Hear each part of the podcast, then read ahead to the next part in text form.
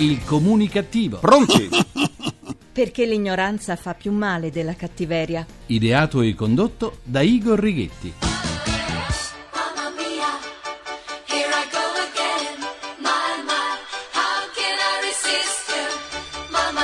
Mamma mia. Buona comunicazione Italia, mamma mia, paese in cui secondo l'Istat dal 2007 al 2012 il numero di persone in povertà assoluta è raddoppiato da 2,4 a 4,8 milioni, ma probabilmente in questo dato ci saranno anche migliaia e migliaia di evasori fiscali totali. Dal vostro comunicativo di fiducia, Igor Righetti, bentornati alla nostra terapia radiofonica di gruppo Fuori dal Coro numero 2153, dodicesima edizione Siore e Siori. E con oggi salutiamo ottobre.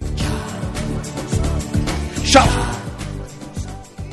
Ciao ottobre, ciao! Questo è un programma talmente educato, ma talmente educato che saluta pure i mesi dell'anno. Cominciamo la terapia. Le famiglie italiane con almeno un animale in casa sono oltre il 42%. Di queste la metà possiede un cane per un totale di 7 milioni di esemplari. A godere della loro compagnia sono soprattutto anziani e bambini. Nonostante la loro diffusione, l'atavica diffidenza nei loro confronti, che riporta una mentalità retrograda, a quando cioè l'animale veniva considerato come mero strumento di lavoro e di utilità, è dura a morire, tanto che, nonostante in tutta Europa venga attuata una normativa risalente al 2004 che prevede la libera circolazione dei cani nei pubblici esercizi, purché al guinzaglio e con la museruola, in Italia campeggia la scritta Io non posso entrare con riferimento ai cani.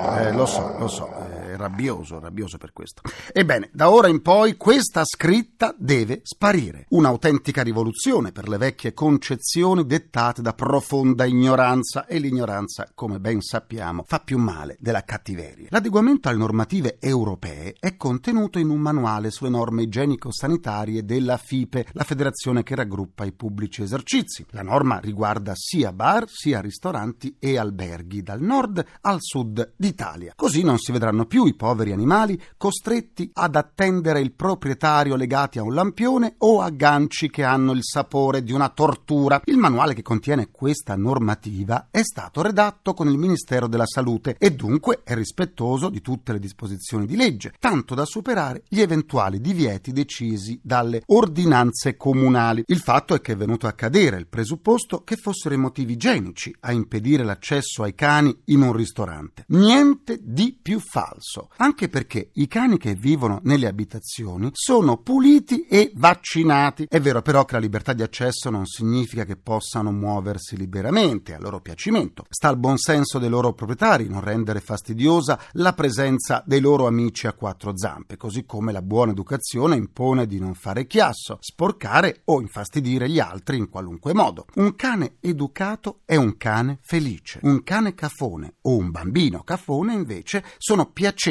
come toccare l'ortica.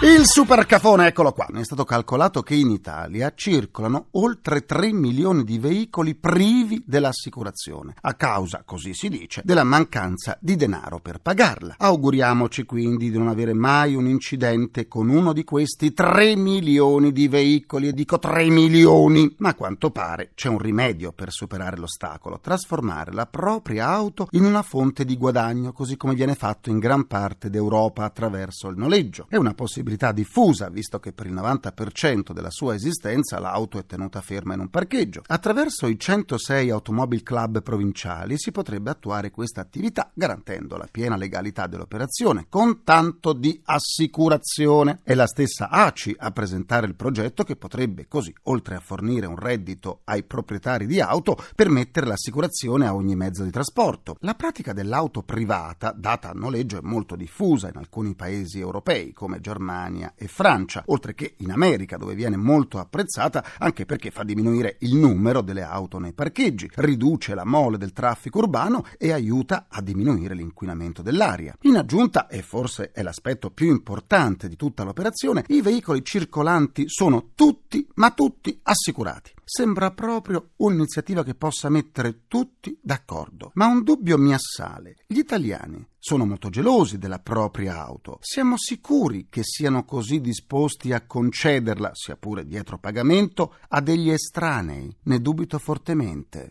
Vengo a prenderti stasera sulla mia torpedo blu. Ma l'assicurazione questa torpedo? Sì. Mm. Il mio avatar Igor chiede ora la linea per il suo GRC, giornale radio comunicativo. Peter Knights, direttore della ONG Wild Aid di San Francisco, impegnata nella protezione degli squali, ha affermato che il consumo di zuppa di pinne di pesce cane, che in Cina era talmente in voga da portare alcune specie di squali sull'orlo dell'estinzione, sta calando in modo drastico. A seguito di queste rassicurazioni posso quindi affermare che ultimamente ci siano sempre più pesce cani che riescano a salvarsi le pinne. Il noto artista inglese Damien Hirst ha immortalato la famosa cantante Rihanna per la copertina dei 25 anni dell'edizione inglese del mensile GQ, mentre ammiccante e seminuda ha sul proprio corpo un enorme pitone. In questo caso, quale dei due è l'animale a sangue freddo? Quale? Per riascoltare le sedute del comunicativo andate sul sito ilcomunicativo.rai.it basta dove potrete anche scaricarle in podcast. Come sempre vi aspetto pure sulla pagina Facebook del comunicativo facebook.com slash o barra il comunicativo. Cambiamo argomento. In un'epoca come l'attuale dove tutto è in divenire, anche le famiglie e la società, nella sua globalità sono attraversate da profondi mutamenti. Cambiano le strutture familiari, le esigenze, le relazioni tra gli individui. In questa continua evoluzione sono i più deboli a essere in difficoltà, i bambini, gli anziani, i meno abbienti. Di giorno in giorno si presentano nuovi bisogni e si fanno avanti nuove criticità. Dal 1997 è operante in Italia la Commissione parlamentare per l'infanzia e l'adolescenza, con compiti di indirizzo e controllo sulla concreta attuazione degli accordi internazionali e della legislazione relativi ai diritti allo sviluppo dei soggetti in età evolutiva. Presidente della Commissione è stata eletta l'onorevole Michela Vittoria Brambilla. Buona comunicazione e bentornata al comunicativo. Buona comunicazione a tutti. Onorevole Brambilla, dopo tante battaglie condotte in prima linea in difesa dei diritti degli animali, ora deve combattere anche per i diritti dei bambini e degli adolescenti. Qual è l'attuale situazione in cui vivono in Italia i nostri giovanissimi cittadini?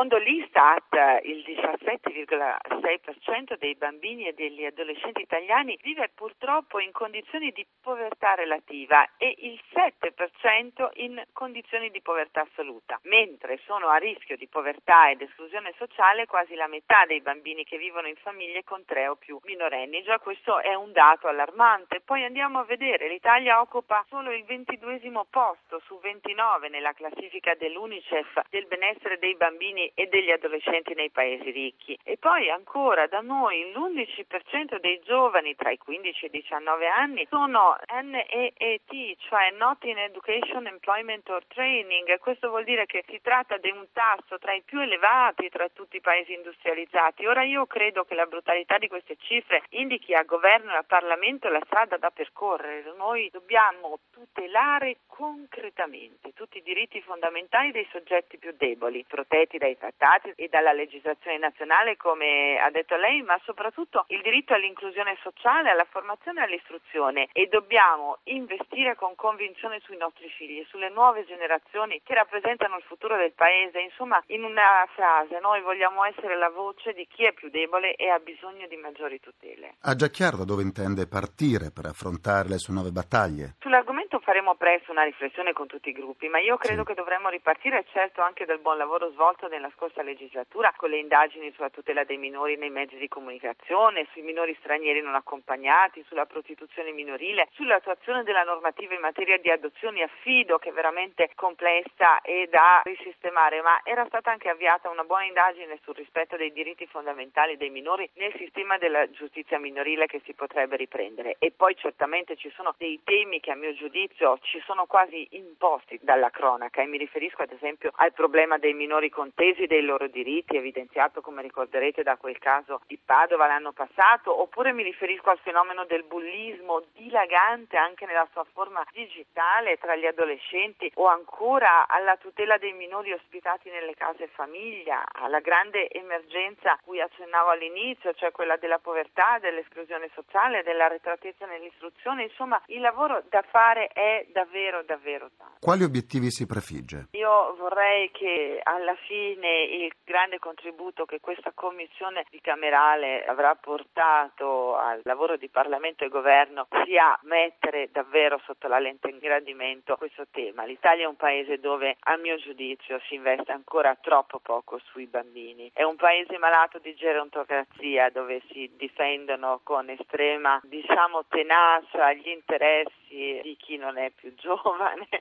ma dove per i bambini si investe ancora troppo poco, mentre loro sono il nostro futuro e quindi l'obiettivo generale che mi pongo è certamente quello di dare un concreto contributo per ribaltare questa prospettiva che è miope e sbagliata. Non le dico in bocca al lupo perché noi amiamo gli animali e i pochi lupi rimasti li lasciamo volentieri nei boschi. E allora, buona fortuna Michela Vittoria Brambilla per il difficile e delicato compito che si è assunta e buona comunicazione. Buona comunicazione a tutti e a presto. Noi siamo giovani, i giovani, più giovani.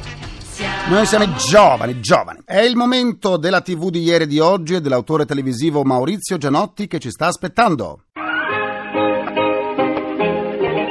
TV di ieri e di oggi. Maurizio Gianotti. Buona comunicazione a tutti, oggi vi parlo di un audace esperimento, un esperimento che fa Rai 3 eh, il giovedì sera in prima serata e si intitola Newsroom. Newsroom è una serie americana inventata da un grande, un grande sceneggiatore che si chiama Aaron Sorkin per la HBO. Ecco, è una serie con attori importanti, ci sarà, ancora non si è vista, Jane Fonda e c'è Jeff Daniels ed è ambientata nel mondo del giornalismo americano. È scritta in maniera divina, è molto molto molto interessante, molto bella, fatta benissimo, perché gli americani in questo sono dei veri maestri, ma devo dire non fa grandi ascolti. Ecco, perché non fa grandi ascolti? Forse, forse perché è troppo bella, possibile, oppure perché è troppo specifica, troppo legata al eh, mondo del giornalismo americano, oppure perché le cose troppo sofisticate, troppo parlate, possono non incontrare il gusto del pubblico. Ma che cosa fare in questi casi? Il mio parere di studioso della televisione, andare avanti, andare avanti perché quando c'è qualcosa di bello eh, bisogna continuare a offrirlo e prima o poi il pubblico aumenterà. Mi viene in mente un esperimento che venne fatto invece dalla concorrenza vent'anni fa. Si chiamava Max Headroom, primi anni Ottanta, ambientato sempre nel mondo del giornalismo, venne trasmesso anche in Italia per un anno, invece in America ne fecero due serie. Questa serie, Max Headroom, era il nome del protagonista, ma è anche un'espressione che indica il piano più alto, quindi come dire il massimo del livello cerebrale che si può ottenere. Max Headroom era un personaggio immaginario, doveva essere il primo giornalista, il primo mezzobusto virtuale creato col computer. Ma erano gli anni Ottanta, non c'erano ancora gli avatar, non era ancora reale, era un attore, un attore truccato con mezzi elettronici, con computer grafica, come se fosse un personaggio creato dal computer. Per un po' si lasciò credere questo, ma poi insomma la verità venne fuori perché era anche normale, gli anni erano quelli. Oggi invece gli attori virtuali esistono. Anche Max Headroom non andò benissimo, però, come dire, fu l'antesignano, fu una pietra miliare. E allora che cosa dire? Andiamo avanti, andiamo avanti, sperimentiamo sempre. Complimenti a chi ha il coraggio di sperimentare. Buona comunicazione a tutti.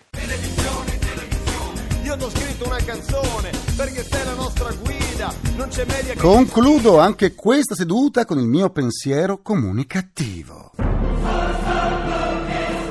Si è concluso il ventottesimo Festival del Cinema Latinoamericano di Trieste con la vittoria del film messicano di Fernando Benitez. L'italo-argentino La guerra del maiale ha vinto il riconoscimento per la migliore regia e il premio della critica. Ma sarà vero che il premio della critica al film La guerra del maiale sia stato dato soltanto dopo l'assaggio? Eh, sarà vero? Ringrazio i miei implacabili complici Vittorio Lapi, Valtteri Ghetti, Carapagliai. Un ringraziamento a Francesco Arcuri. Alla console, alla console. Alla console tra gli immancabili. Folletti! Folletti! Folletti, c'è Marco Mascia. Domani, come altri programmi di Radio 1, il comunicativo non andrà in onda. Torneremo lunedì, sempre alle 14.44, minuti primi, secondi, a nessuno. Buona comunicazione, buon proseguimento dal vostro portatore strano di comunicattiveria. Igor Righetti, grazie, vi lascio al GR1. Il comunicativo. Perché l'ignoranza fa più male della cattiveria. Ideato e condotto da Igor Righetti.